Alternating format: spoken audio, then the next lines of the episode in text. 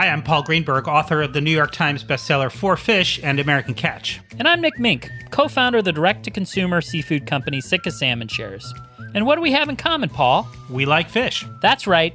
And Paul and I have partnered to bring you an eight episode series called Fish Talk. Each episode, Paul and I will trade off as hosts to take you on a journey from our coast to our kitchens so that we can better understand how fish get to our plates. So, Paul, what should listeners expect from upcoming episodes? Well, Nick, let's face it. For non fishy people, fish are confusing. They're confusing to cook, they're confusing to clean. What's wild, what's farmed, all these different choices you have to make if you're going to eat fish in a responsible way. So, on this podcast, we're going to talk to conservationists, scientists, chefs. At the end of each episode of Fish Talk, you will be a little less confused about fish. I couldn't agree more, Paul. All right, let's dive in.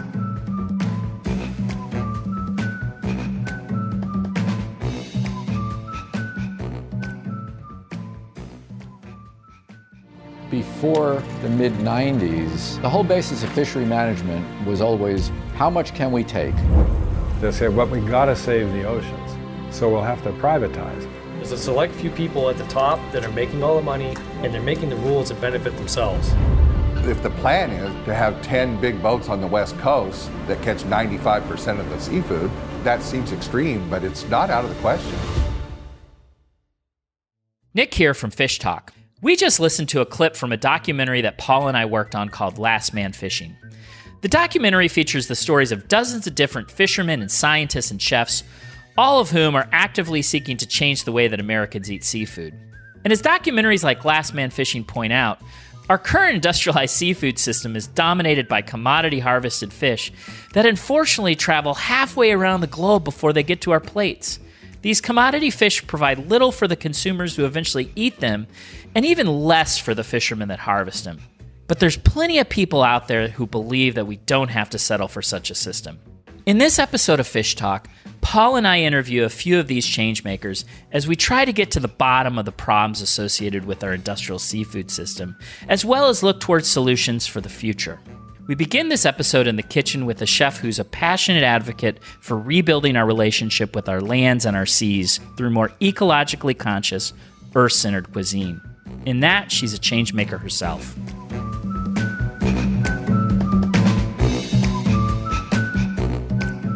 My name is Isabel Jackson Nunes. I am the executive chef at Canyon Ranch Wellness Retreat in Woodside. We are a boutique hotel focused on the wellness aspect of living life. And where I come into play is really focusing on food systems and encouraging locally supported agriculture and fisheries. So, my intention is to create a taste of place experience using locally sourced food and encouraging our guests to take those practices beyond their stay at the ranch.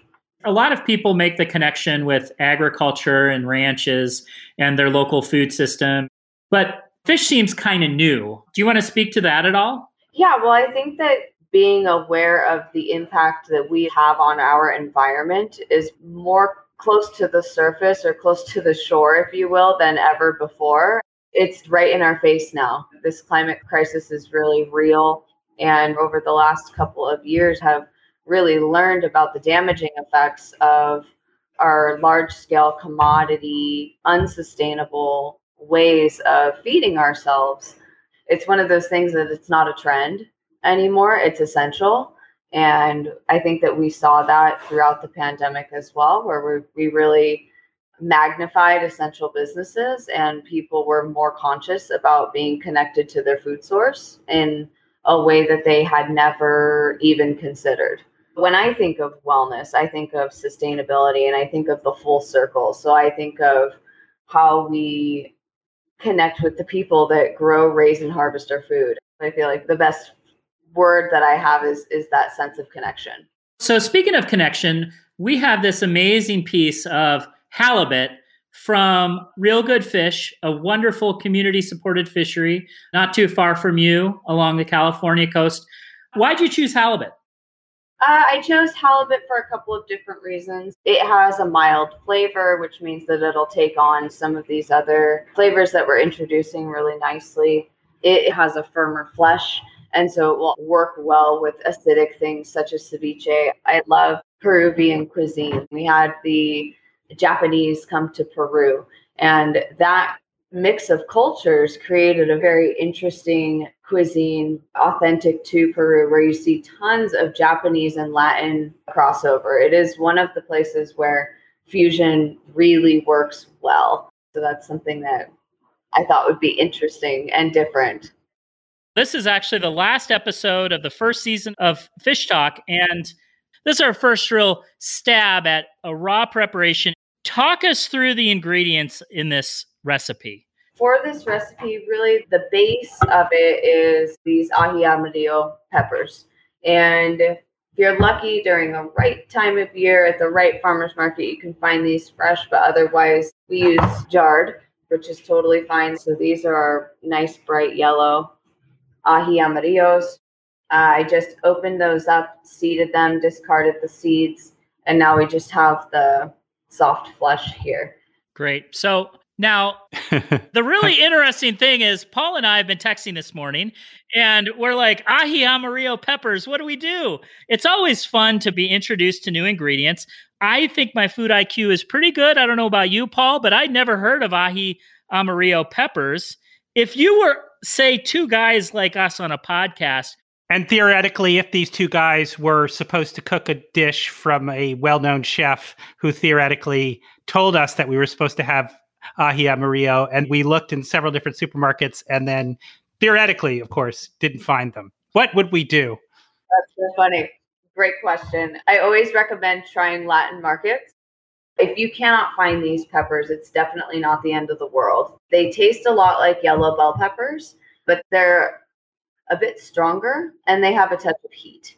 So, in lieu of not having these specific peppers, I would say use equal parts yellow bell peppers. We can try that. And then maybe add a serrano chili or oh, something of that nature. And is this pepper, is it a little bit on the sweet side or is it more sort of on the savory side of things? It's more on the savory side. The ones I use today are jarred.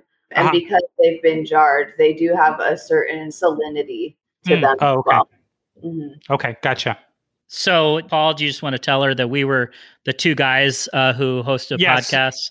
Not just theoretically, practically, we messed up and we don't have those. So, what did you use, Nick? I researched them and I used uh, sweet orange pepper. I've already made the paste, the sauce, but what I didn't get, obviously, is that heat.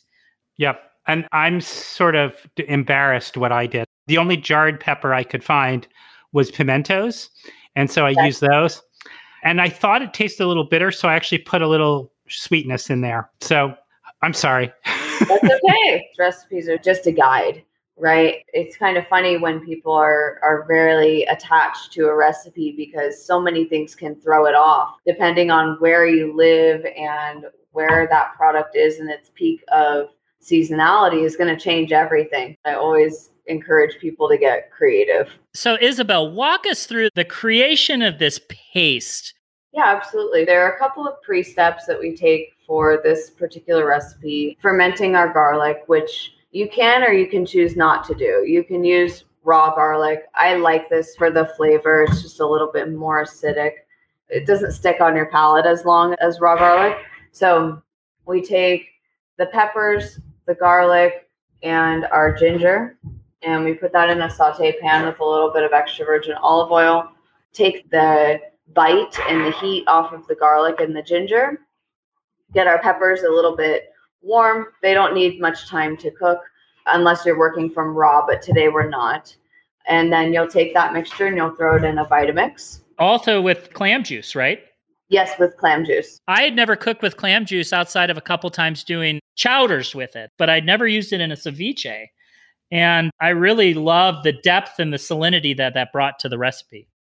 Yeah, and it's fun because the cut of fish that we're working today doesn't have a very strong fishy flavor at all. So introducing just a little bit more of that rich seafood flavor is a nice touch for this dish. We're going to squeeze some fresh citrus. I'm using equal parts lemon to lime. We'll throw it in the Vitamix and go ahead and make our paste. Okay. And I give it a whirl.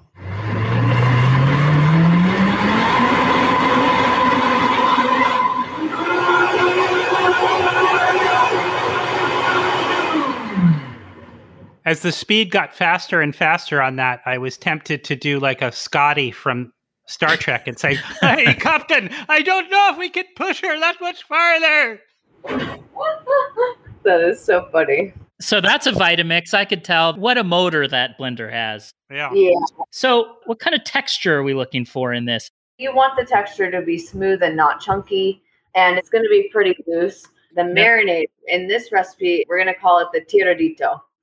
It's not technically ceviche, it's not technically crudo, it's not technically marinated, it's tiradito. Tiradito? Yes. And right now, because it came off the stove, it's quite warm. Mhm. We're actually going to put this into a flatter container and chill it, which will also help it tighten up just a touch. Should we get moving to this beautiful piece of halibut that we have? One thing I'm always a little worried about as a home cook is when is it cool for me to do raw fish? What precautions do we have to take before we even get started? Oh, yeah. I mean, temperature control is going to be front of mind. When we defrost fish here, we do it under refrigeration. So it takes a good 24 hours for that piece of fish to defrost. But then beyond that, when you're working with it, you just want to keep it really cold. And would you recommend always using frozen fish? No, not necessarily. It's just about choosing good fish, and whichever form you have access to that is going to be the right form for you. We'll return to Chef Nunez at the end of our episode to finish learning about how to prepare her halibut ceviche. But first, back to her question about choosing good fish. What does it mean to choose good fish? Fish that's harvested sustainably from our oceans and responsibly for the harvesters who risk their lives every day to make sure that we have fish to eat. We caught up with someone exceptionally well versed in the modern industrial seafood system to tell us more. Welcome, Niaz Dorry, to Fish Talk. Uh, good to be with you, Nick. I am honored to serve two organizations the North American Marine Alliance and the National Family Farm Coalition. We entered into a shared leadership model three years ago. We felt that the seafood system has been absent from the food system conversations for way too long. The reason I started to do work on fisheries and seafood is because I immediately saw the struggles that I'd heard about from the farm workers back in my home state of California in the seafood system. And so once I saw it through that lens, I couldn't unsee it. And everything that I've done in my advocacy work around seafood systems for the last 28 years has been because I was inspired by the work of family farmers and farm workers and felt like uh, why is it that the only thing we eat that has the word food in it isn't part of these conversations about food so that's what I do. I'm based here in Gloucester, Massachusetts, and work with fishermen and women and people who provide us with food from land and sea. I like your term. You discovered fishermen and women and you couldn't unsee it because the reason I got into this was the same thing working in food and agriculture and never thinking about how the men and women who produce our seafood were part of it. To give us a little bit of context, how would you describe the state of modern industrial seafood? Hmm. In as nice as way as you can. I know I was going to say, are you going to bleep me out? We can't look at the modern industrial seafood system without looking back a few centuries because the seeds for what is being experienced today was really planted at the point of colonialism in North America when we had these multi masted sailboats, schooners arriving across the ocean. And before that point, the ability to fish was limited by the strength of our arms, by the cycles of the ocean, by the migration of the animals who live in the ocean, by the weather, and the size of the dories at that time. Suddenly, schooners came, and instead of being limited by nature and our own abilities, we now could put these dories on the back of schooners, stack them up, and for the first time, go where the fish are. And that changed everything and created what we now know as demanding the same species 12 months out of the year, which is not that different than saying, I want strawberries 12 months out of the year. And we know the consequences of demanding strawberries 12 months out of the year. Half of the time, it's not worth eating because we're demanding them out of the seasons where they naturally grow sweet and red. And so You kind of go from there, you fast forward from the colonialization times to the next major demarcation point was World War II. We had these frigates that were being retired, and one by one, they turned into factory whaling boats and factory fishing ships. We somehow think of overfishing and the problems with the ocean's ecosystem as something that happened in 1976 when we passed the Magnuson Stevens Fishery Conservation and Management Act.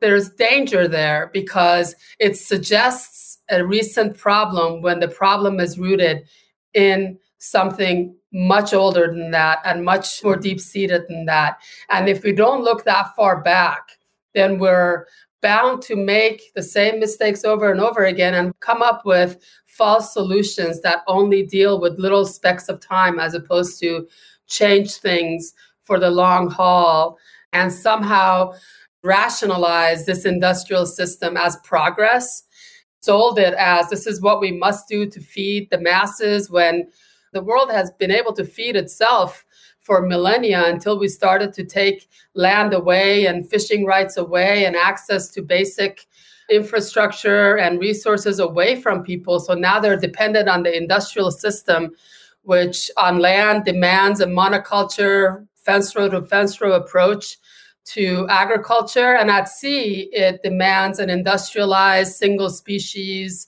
extraction of marine animals or industrial aquaculture. That is today's industrial seafood system.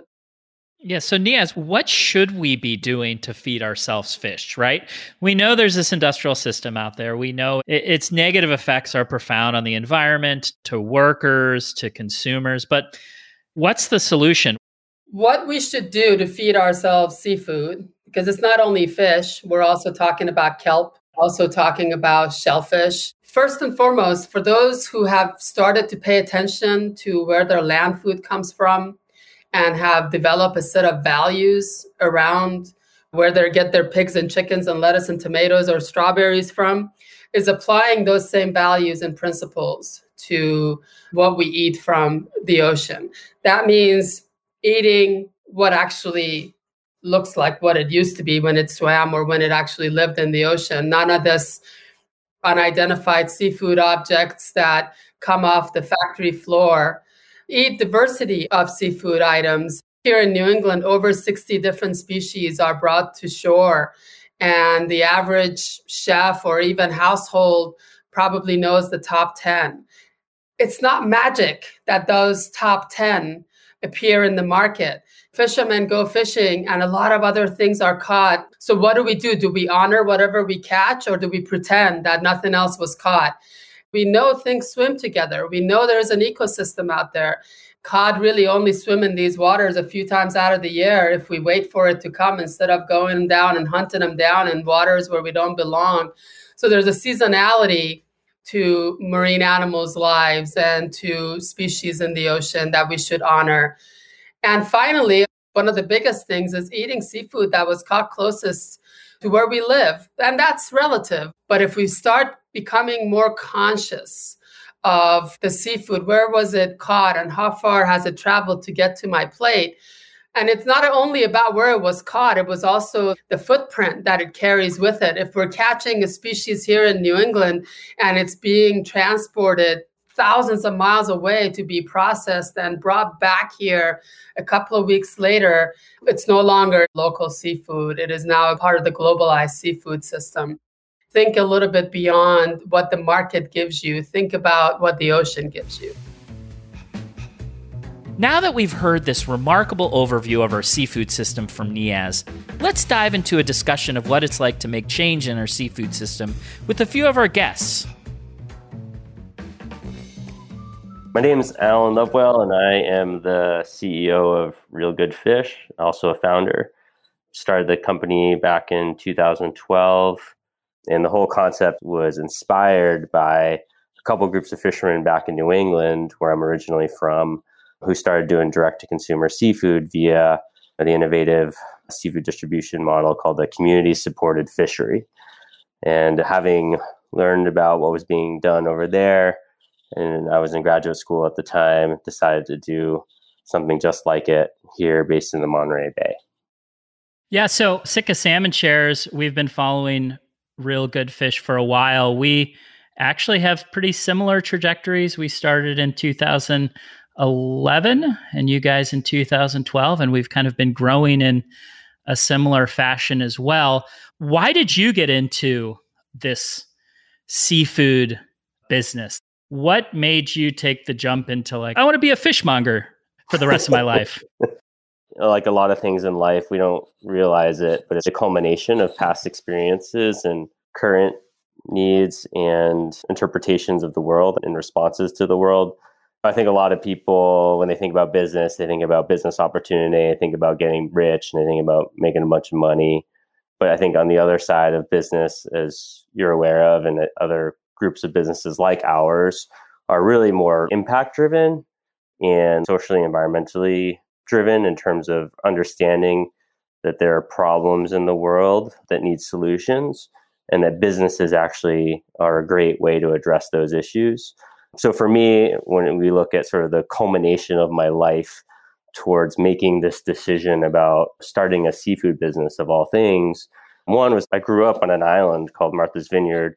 My father was a journalist and his beat was the waterfront. And so as a child, I was tagging along on the docks and on boats, listening to the stories that he was sharing and writing about via the Vineyard Gazette.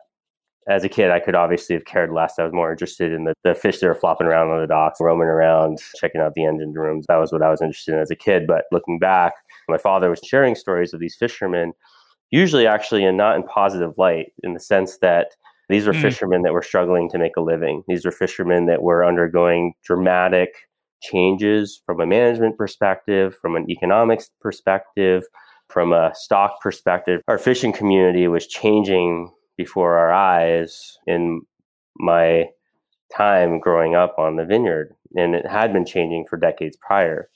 But putting that piece of experience together, having spent some time working down in Baja, Mexico, teaching for a group called the National Outdoor Leadership School, and meeting a whole lot of local small scale fishermen who are living off of the waters of the Sea of Cortez, and they themselves having difficult times providing for their families and their communities and learning the impacts of the global fishing industry. That was all a calling to go to graduate school.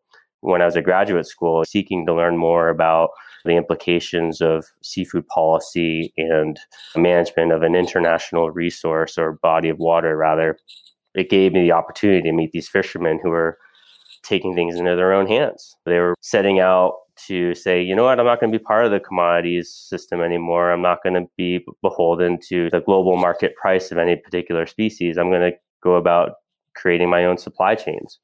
And for me, that was really empowering way to look at the solutions necessary for creating change and understanding that there had to be a whole new process for deriving value to the consumer, to the fishermen, really sort of rethink the ways in which seafood was traveling around the world.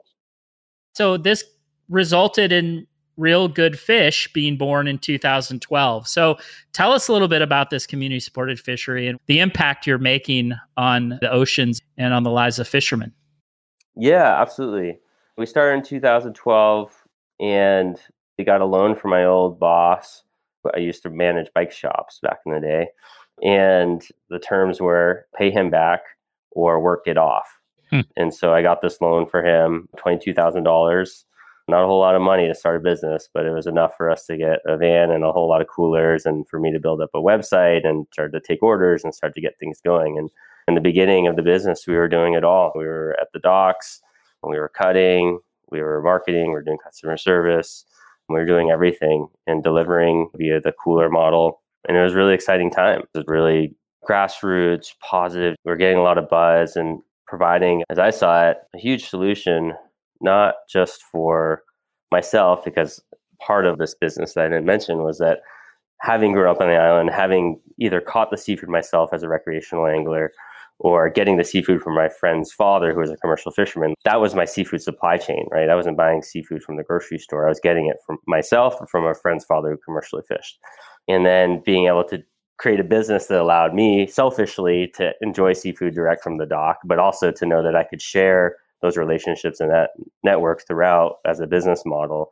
This is immense joy in knowing that anywhere you went, any restaurant or any grocery store, I was never satisfied with what I was seeing. And to be able to provide the fisherman info, the vessel info, the gear type, the date of landing, all that stuff, right? All that transparency, not just for trust's sake, but more just from a personal connection standpoint, from an experience standpoint, from an enjoyment standpoint. It just felt so much better having that information. So we started with like 150 members at that point and just continued to grow from there recognizing that there's more and more people who wanted access to that level of quality and trust and transparency and, and connection and story that we had to provide for the seafood. And you guys started in the Bay Area and with Bay Area fishermen. And now you've built a national company with national fishermen. And this is something that I struggled with all the time at Sitka. But why do the national thing? What compelled you to say we're going to take this local model and go about nationalizing it not only with the fishermen that you're sourcing from but for consumers. What was the impetus of that? Yeah so actually surprisingly enough i always wanted to go national. I just wasn't sure how i was going to do it. But again like going to school for international environmental policy my dreams were very big mm-hmm. very global in context. Mm-hmm. and you had $22000 to get those big dreams done. Yeah Totally. I had to right size the business at the time to do what I thought could be done with what I had and the resources that I had.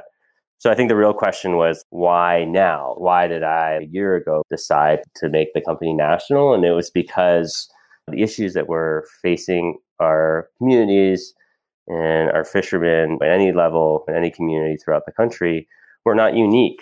We all are somehow experiencing the same types of challenges in terms of market access, in terms of challenges with commodity supply chains, and getting just fundamentally access to not just traceable seafood, but let's even just go a step back from that, just domestic seafood. The statistics are 60 to 90%, depending on the study you look at, of seafood that's consumed in this country is imported.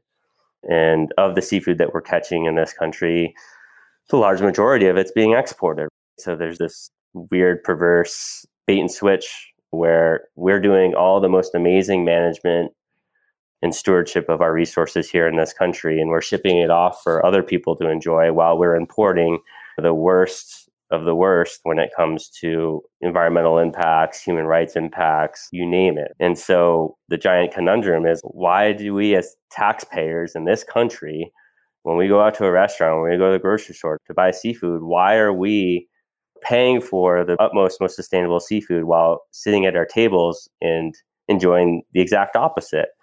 And so, back to the why now question, it really came down to one, understanding this problem was continuing to be pervasive, and the solution would have to require uh, businesses or groups of businesses working together to solve this issue. So, when you think of the seafood system and you think of your average consumer, what's that one thing that you think every consumer should know about their seafood supply? That you're going to make one decision about what you're eating in terms of seafood, the domestic seafood is by far one of the best decisions you should be looking for. Now, is American seafood management perfect? It's not, but it is arguably the cornerstone of sustainability as far as the globe is concerned. It's what other countries strive to achieve when it comes to management and literally mandating sustainability of its resources. Yeah. I want to rewind here a little bit. Can you talk a little bit about the challenges you faced taking a really amazing local concept and bringing it to fishers across the United States, coastal communities across the United States, and consumers across the United States. Because oftentimes we think of food system reform or sustainability or what makes good food good is often rooted in this concept of localism. And you guys are trying to bend that a little bit. And we could say the same with Sitka too. But sure. how has that been received? What are the challenges you've faced in having your model evolve in this way? Yeah. So I think some key concepts that we embrace here at Real Good Fish is the understanding that to really have and create a systemic change, you have to be operating at a lot of different layers. Systems are very complex and depending on the issue and depending on how far away you are from the issue, how close you are to the issue, everything changes. And I think that's just indicative of things working in very large scales. And food is one of the best examples of that. And the conversation about local is even more indicative of the layers associated with these systems. And so I just was speaking about the call to action from a national perspective, right? That we as taxpayers and citizens of this country should be acting at a national level. But at the same time, when we talk about local food systems, we can say the same thing. We can say, look, we as a citizen of Moss Landing or of Sitka, Alaska, that you should be acting in that regard as well, that your involvement as a citizen should have you voting at the town level and should have you participating in the local economy. But I think it's important for us to recognize that we can be good humans and we can do the right thing at different levels of system. And that is to say that, okay, local is important. So, how do we get people more local food? And if you can't get access to that local food, you can't get access to Moss Landing seafood because you don't live in Moss Landing, doesn't mean that you should be excluded from it. Right? It doesn't mean that someone in Nebraska or someone in Arizona shouldn't be able to get access to that food. Now, yes, we should be making sure that people here in this community, within the Bay Area, within California, are getting access to this amazing local food. But it doesn't also mean that we can't provide that food to other people who wouldn't have access to it otherwise. And in fact, by looking at our strategy for national expansion, that's what we're doing as well. We're working with partners rooted in those communities to provide that access. And so it's a very different way of going about the seafood business model and seafood production model, which, as you know, and as you do a quick search online or scroll through your Instagram feed, will see that most seafood businesses are out there to provide you with a commodity. They're really out there to solve your salmon problems or your tuna problems or your shrimp problems or your cod problems. They're there to sell you on those species. Now, they don't care where that stuff is coming from. They don't care to tell you the origin of those things and what communities they came from and even what fishermen that came from. They just want to help you solve that commodity problem. But companies like Sitka, companies like Real Good Fish are not there to solve the commodity problem. We're here to solve that connection problem. We're here to solve the problem of where do you get responsibly sourced product, doesn't matter what it is, from communities who are responsible for producing it and ensuring that you feel like you're a part of that community. You feel like you're participating in the local economics of that community.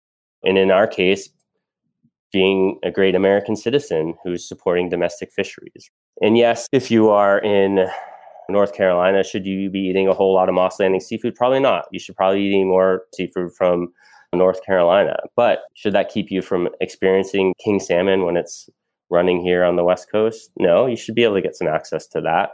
But again, fundamentally, just thinking about these are systemic issues that require multiple levels of thinking in multiple levels of solutions to get us to a point where we understand that yes, local is part of the solution. Yes, domestic is part of the solution. But more than anything, being an active participant, a conscious consumer, being someone who cares about these things is understands the value sets that we're operating under and really understanding that what we are doing is fundamentally different and better than the way things have been done historically. Before I introduce our next guest, here's a quick word from our sponsors. Experience the real life struggles of small scale fishermen in the new documentary, Last Man Fishing. Narrated by best selling author Mark Bittman, the film explores the growing tensions between corporate interests and small scale fishermen. Watch it now on iTunes, Apple TV, or YouTube. Learn more at lastmanfishing.com.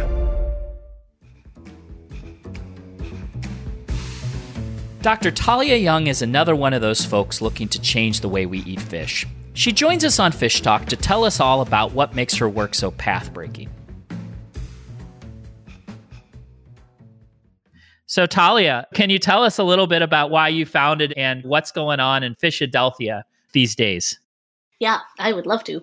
Sometimes people are like, How did you get into fish? And one of the things that I find interesting about fish is that they're a place where you can talk about environmental and economic and human sustainability at the same time. Hmm. And I think actually, with all environmental issues, you can do that. But with fish, those human issues are very pertinent and they're clear to everyone because fish provide food for people and the harvesting of fish provides livelihoods for people. And if there are no f- more fish, then there's no more food and also no more jobs, right? So like all of Yeah. those things are really obviously linked in ways and I feel like sometimes when we talk about other environmental issues, their links to humanity are more distant. But at this part of the country, at least, much of the work with fishing communities involved living in rural places, working largely with working class men and especially often, but not always white men. And I have and have made and continue to make really important relationships. But I would say, sort of in short, I'm probably not the best suited person to do that particular line of work. As I'm the child of Chinese immigrants, I identify as queer. Like there were just sort of all these things that Yeah. made it seem like that should be work that should be done, maybe by other people. But it turned out that seafood is really important in communities that I was doing other work in. I was at the local seafood conference and somebody got up and said, Americans only know how to eat cod and salmon fillets, and we need to teach them how to eat other kinds of fish. And I was like, I don't think you're talking to the right Americans. Mm. In which I think that there are many Americans who eat many kinds of seafood in many forms. I mean, whatever. Everybody likes cod and salmon. No one's going to say no to Yeah. cod and salmon. But there's a lot of Americans who eat a lot of other kinds of fish and seafood and shellfish in many different forms, whole. Many of those people are people of color, immigrants. And I was learning about all these small scale fishing communities who are trying to build domestic markets in the face of this huge trade imbalance, right? We're exporting a ton of seafood, we're importing a ton of seafood, and these small scale fishing communities want to find domestic markets to make their livings viable. And I was also thinking about these communities that I either was embedded in or connected to or knew about that eat a ton of seafood. And could it be possible that if we connected these two communities that are told in many cases that they don't have very much in common, but I might argue have a lot more in common than we might think, could this be win win for everyone? And I think even more, could this have the potential to build relationships between these two places, to increase people's knowledge and awareness and interest between these places? There's a huge gap in this country, and that it is represented in some ways across this divide. We are 60 miles from the shore, but there's a big cultural divide here. So then I was like, what if we just piloted a thing? What would happen? And I talked with a bunch of folks who had run CSFs, and I was like, I don't know if this would work, but it would be interesting. And so I wrote a couple of proposals. And then the other thing is, I used to be a school teacher. And because I did used to work with high school students, I think it's really fun to work with young people on real world projects. So I Hmm. was like, you know what we should do? We should start a seafood business and then we should get a group of high schoolers to run it. and then I called up a former student of mine who's now like in her 30s with two kids, you know, like she's a grown up now. And I was like, so I don't know what you're doing now, but do you want to maybe help me start this kind of weird program idea that I thought of and have a little bit of funding for? And she was like, sure. So I still had connections at the school that I had worked with. And so I said, I want to run another after school program here. This one's a little bit different. We're going to start a fish business. And they were like, okay. So we recruited in all the classrooms and did a little pitch, and students came. And then we ran a series of focus groups where we asked the students basically to invite their families in and we showed them pictures of various fish available on the Jersey Shore, asked them if they would be interested in buying them, asked them how much they would be interested in paying, fed people some food, paid them a little money, and then collected all those data. The following semester, we built a website and designed some flyers and spread the word. And then that following spring, we started buying fish And this was in 2018, right? Or 2018. 2018, yeah. Mhm. And so I talked to this third generation Bayman. He's a clammer and he's the founding member of a shellfish cooperative. And he agreed that he could buy our fish and drive it into the city. And so we started. And at the beginning, it was like a CSA. People could subscribe for the whole season through the web, and then they would come and pick up at the school. And the students would come on their study hall and weigh the fish and package it. Oh my gosh. And this is like the coolest story. Talia. it's just so funny because then so then people would come into the school and pick it up in the conference room and there were just all these really interesting things. We had this burmese student this incredibly innovative burmese student who was deeply embedded in the burmese christian community in south philadelphia. She would take orders and take six pounds of fish home and just sell them to her church members. And then we had another student who was chinese and her mom they had this gaggle of chinese moms. So we started selling to those chinese moms and the student built us a wechat group.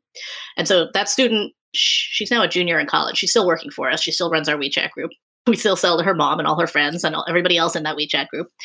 But then there were all these interesting things like we would have these conversations with the students about sometimes people would come and they wouldn't be English speaking. How we want to manage this in ways that make sense. And through having these conversations with the students, we developed the system of laminated cards and everybody's name was magneted to the board and they would take their card off the board and give it to somebody so that there wasn't lots of drama about like, what's your name? How do you spell it? Are you on the list?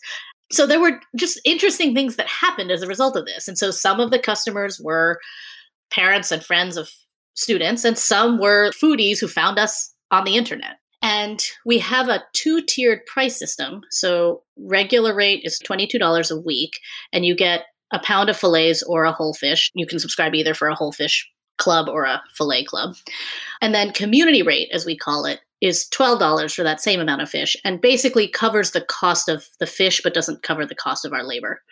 And you're eligible for community rate if you are eligible for public assistance like food stamps or Medicaid, or if you send a student to one of our participating schools, or if you are referred to us by someone in one of those categories. So we ran the first season. I think there were like 25 customers, and then we kept going.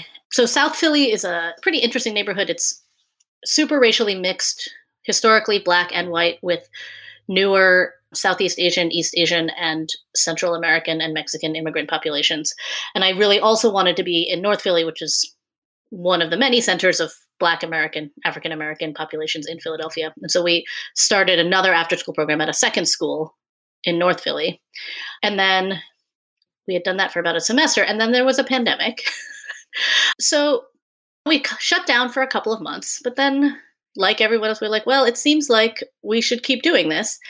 And we had already started a system where there were a few customers who would pick up a cooler and bring it to their house, and then people who live near them would pick up their shares from their neighbor's porch. So we had this system sort of started, so we moved exclusively to porch pickup systems. And then by the middle of the pandemic, suddenly we had doubled our customer base. And we were like, oh, right, people are looking for new ways to get food right now. People are thinking about this.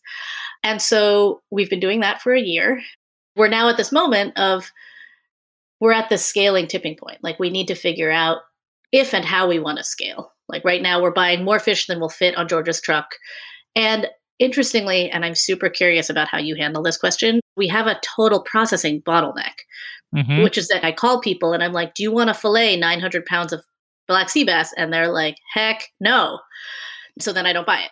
Yep. It was right. one of the bottlenecks that we had. And yep. we ended up buying our own processor in 2015. And I sometimes joke that it was either the best decision or the worst decision we ever made because it basically put us on a, the trajectory that, well, we're going to have to do this for serious now. Yep. So, a couple questions. What you are doing at Fishadelphia is so cool. And what's it like to get high schoolers involved and work with these high schoolers? Because I think that is something that is totally unique about your model. What's their feeling around this? To hear what you're doing with a group of what I'm assuming like 15, 16, 17, 18 year old kids is just remarkable. I mean, it's awesome. Somebody asked once, like, what do the kids bring? And I was like, that's not quite the right frame. The kids make things possible that wouldn't be possible otherwise. The kids are connected to communities that we are not connected to and for sure the docks and the fishermen are not connected to yeah. right? They are in some ways our community ambassadors. We also have nine staff and we've worked really hard to be hiring from within the communities that we're interested in reaching right? And so we've had a lot of conversations about how we are cultivating a group of community ambassadors who bring our program to people yeah. and the students are among that. And then i just did a post interview with some of the students last week and asked them why did you join the program? What do you get out of it? What have you learned? And it's interesting, mm-hmm. overwhelmingly, our students are joining the program because they are interested in learning about business, which is kind of funny because as an academic, I don't know anything about running a business, mm-hmm. it turns out.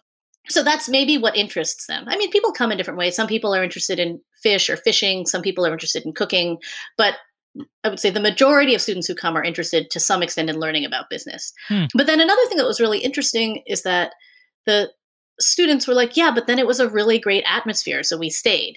The students have developed really strong relationships with each other and with the adult staff who run the programming. And that's a large reason why they stay. And with the members and the fishermen too? That contact has been much more limited in the pandemic. But certainly when there was direct student customer contact for sure. We also do these dock trips once a year where we would bring these school buses full of students and their moms and grandparents basically to the shore. The first time we did it, I was like, oh, right. It's possible that many of you have never been to the Atlantic. And then we got there and the dock people were like, whoa, who are you and who are these people? Right. So I don't know. We're really interested in what does it mean to be building these connections with people? And I think it's hugely variable, right? Like some of the students, some of the harvesters, some of the customers are really interested in those relationships and the supply chain and where things come from and who's involved in that. And some people are just interested in fish and some people are just interested in budget. So people participate for a wide variety of different reasons. And I think one of the things that we found is that being able to offer multiple values is an important way of supporting and maintaining a diverse group of stakeholders and keeping people engaged. That's a great segue to my next question, which I also think makes Fishadelphia really interesting. Is one of the critiques of, I think, at least 10 years ago and five years ago of local food was its whiteness or its homogeneity related to socioeconomic status. And what you guys are doing is so different, right? Because the reality is everybody eats fish and everybody from different classes eat fish. And your model kind of turns that community supported fishery, the narrative of a local fish being socioeconomically homogeneous and white, on its head. What are the opportunities and the challenges you've faced pursuing this really unique and wonderful model? I think that actually it's not even that everybody eats fish, but I would argue that the communities that we're working in eat more and different fish yeah. than sort of whatever we might call mainstream America. A few years ago, the dock manager at Point Pleasant called me and was like, I got some eel bycatch. Do you want it? And I was like, absolutely, we can move it. Like, I knew that we could just move it. And we did. We sold 90 pounds of eel in like 10 minutes. And people want different things. And then the, the other thing we keep trying to get, so we keep trying to get whole whelk or conch. Uh-huh. And the the whelk processor is like, you don't want them. They're going to smell really bad. And I'm like, I, no, no, we want them. Our customers want them. It's, and we're not afraid of how bad they're going to smell. And then they won't sell them whole to us. It's not even just like everybody does this. It's like people yeah. do it in different ways. And these are different markets. And I think it's sort of interesting because I think we have customers who eat a lot of different kinds of seafood and know exactly what they want. Our Chinese mom group in particular will quote them a price for whatever it is that week and they'll be like eh we can get it better at the chinese supermarket. They know exactly what the prices are. So they're super discerning and they know what to do with their seafood. And then we also have a group of people who are new to seafood but want to try new things. But together collectively it means that we can sell basically anything to people because yeah. people are either really widely versed or they're interested in trying something new From the East Coast to the West Coast, people like Niaz and Tali and Alan and countless others are remaking our seafood system before our very eyes. But how does it taste? Let's head back to the kitchen with Paul and Chef Nunez to find out.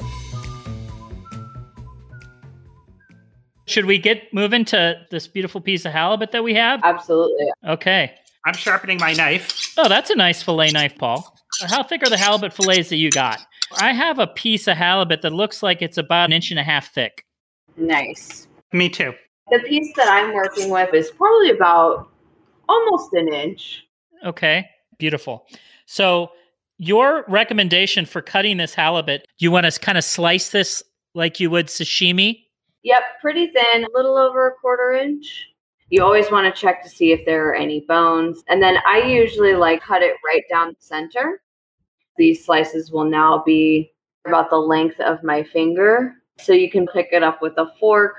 You can handle it. I usually hold my knife at, a, at an angle. And when you're cutting fish, you want as little strokes as possible so that you don't eat up the meat. So you want to use your whole blade when you're slicing fish. You want to slice against the grain, just like you would any piece of meat, towards the head. Oh, that's nice.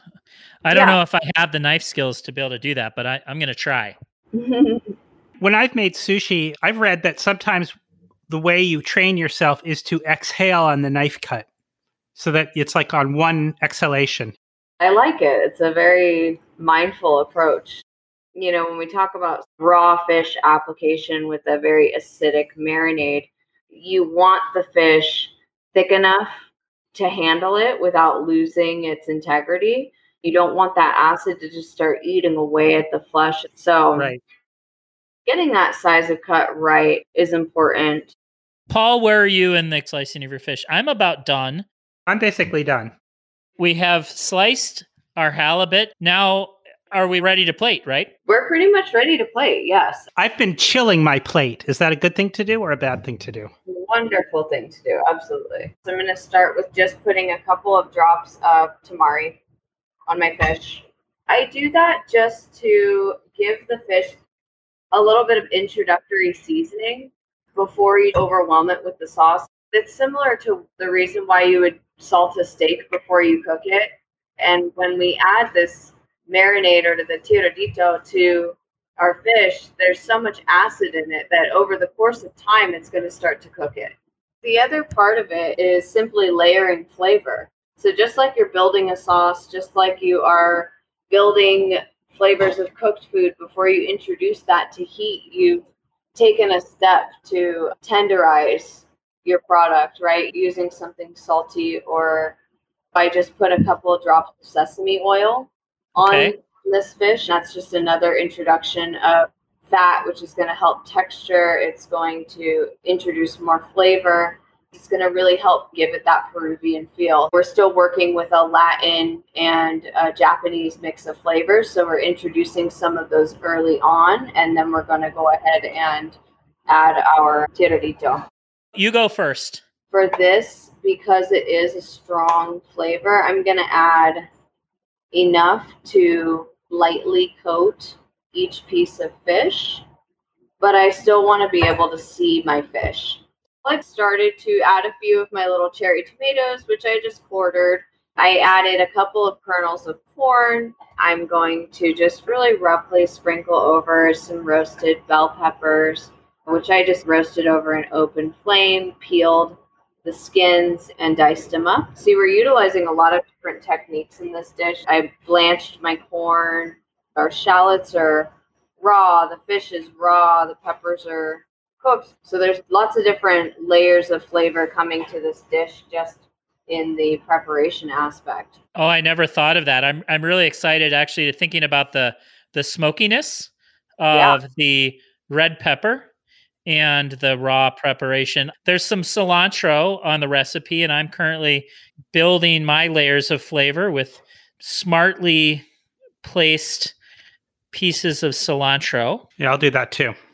So this is the type of dish where you'd want it to put it together relatively quickly so that it can be enjoyed and not be fully cooked, right? The difference between this dish and a ceviche is that the intent is really to cook the seafood in the acid. We don't want to totally cook the seafood here. We want to really appreciate its raw flavor. So would that make it almost a little bit more like a crudo then? Yeah. I guess this is in a way kind of where Japan meets Latin America, right? Because the Japanese would keep it raw and the ceviche tradition would say cook it. And so we're literally meeting it halfway. Yes. Yes. That's cool. I like that. Why I really thought this was an interesting approach because it's very, very multicultural. It's really different. There's a lot being represented here, not just from a culinary perspective, but from a cultural perspective, and that's really fun. I just took my last little accoutrement, which is this thinly sliced shallot. Paul, where Yeah, are you hold on. at? I'll show you. Oh wow. Oh, Paul's yeah. Paul has more of an expressionist painting vibe on his. so, how would you recommend eating this? oh my gosh! I mean, you could just grab a fork, chopsticks, whichever, whatever. Oh, chopstick. Uh, That's an interesting idea. I'm going to eat choose to use. It's so beautiful. The white of the halibut, the dark red of the tomatoes, the green of the cilantro, the little purple hue from the shallots. Yes. Isabel, do you want to take the first bite and describe it for us? Yeah. Mine is super tasty. It really tastes like summer. The texture of the fish is absolutely perfect. I really appreciate the balance of sweetness between the tomatoes, the peppers, and then the ají amarillos. The sesame oil is actually something I'm probably appreciating the most out of this dish right now. It's wonderful. And I would not be able to tell you that there was tamari but it really acts to deepen the flavor of the fish and the acidity of the shallot and the earthiness of the cilantro is what really gets me and that combined with the really just pungency of this sauce is just incredible. And the halibut is perfect. And the corn is nice too the sweet the sweet of the corn. It's a very chefy concept but i really love the idea of layering. It kind of reminds me of like the way painters work to build up a an initial layer and then add texture and imagery. So i think it's really nice. Absolutely. Isabel, this is wonderful.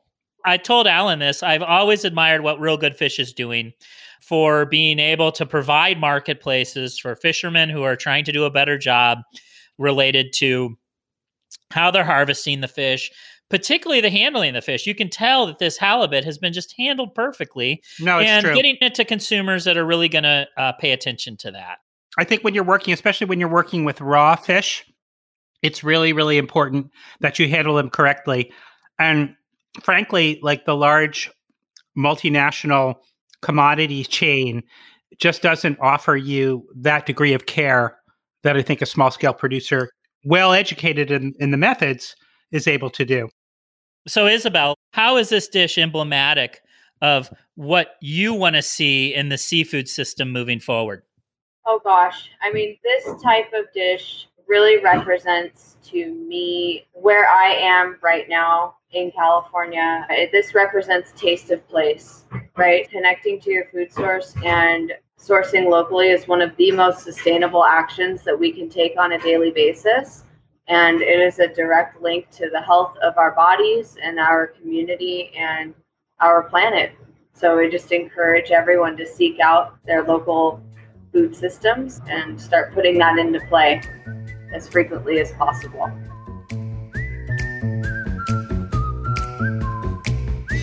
A taste of place, a more sustainable action, a piece of fish that's better for the planet. All of these ideas encapsulate the way that people are making change in the way that we eat fish.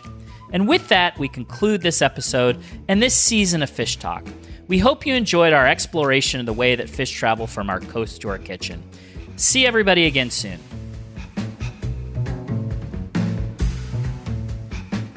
Hey everyone, Paul here with a fish tip. Hey, once you've taken the fillets off a whole fish, you might want to make some stock out of what's left over. To make the best fish stock, remove the fins and tail and then break the backbone in a few places. Bring those bones with water, a little white wine, a bay leaf, and some black peppercorns to a boil. Turn off the heat for 5 minutes and let it all rest, then boil on low for another 20 minutes. Cool and strain. That'll keep in the fridge for 3 days or in the freezer for 3 months.